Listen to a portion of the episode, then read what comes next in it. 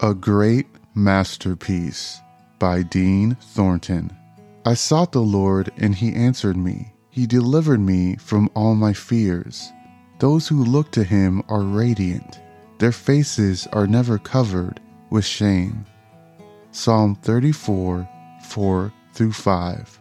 Recently, I was reminded about a childhood toy I used to have called the Etch a Sketch.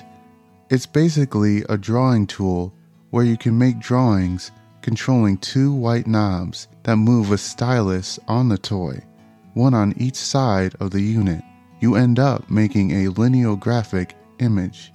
The feature for this toy was that you could erase anything you made on it by just shaking it, which seemed cool at the time until you went on family road trips. Car rides with the Etch a Sketch could quickly turn aspiring kid artists into Olympic discus throwers after a bump or sudden stop to erase part or all of their hard earned artwork.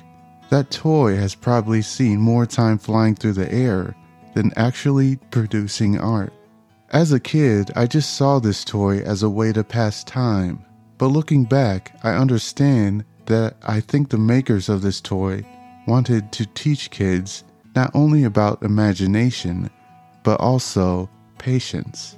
As I live my life now, I picture myself back then as a kid trying to draw on the Etch a Sketch. There are times I try to go through life creating my own picture of how I think things should go, when in reality, I'm not the artist. Anytime that I try to be, what I end up creating deserves to be shaken up. I have to remind myself that God is the artist, and the picture He is creating I cannot see yet. But like the stylus used in the toy, God is the one using the controls. In today's verse, the writer talks about seeking the Lord to help us with our fears. The ones that look to Him are radiant, they are filled with joy, their faces are never disappointed.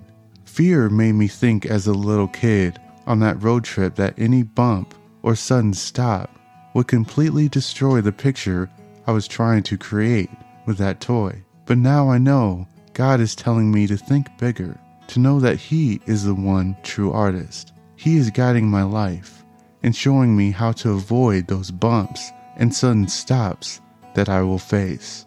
I find Him constantly telling me in His Word to not get frustrated and try and erase what He is trying to create. I have to continue to trust that he will end up making a great masterpiece.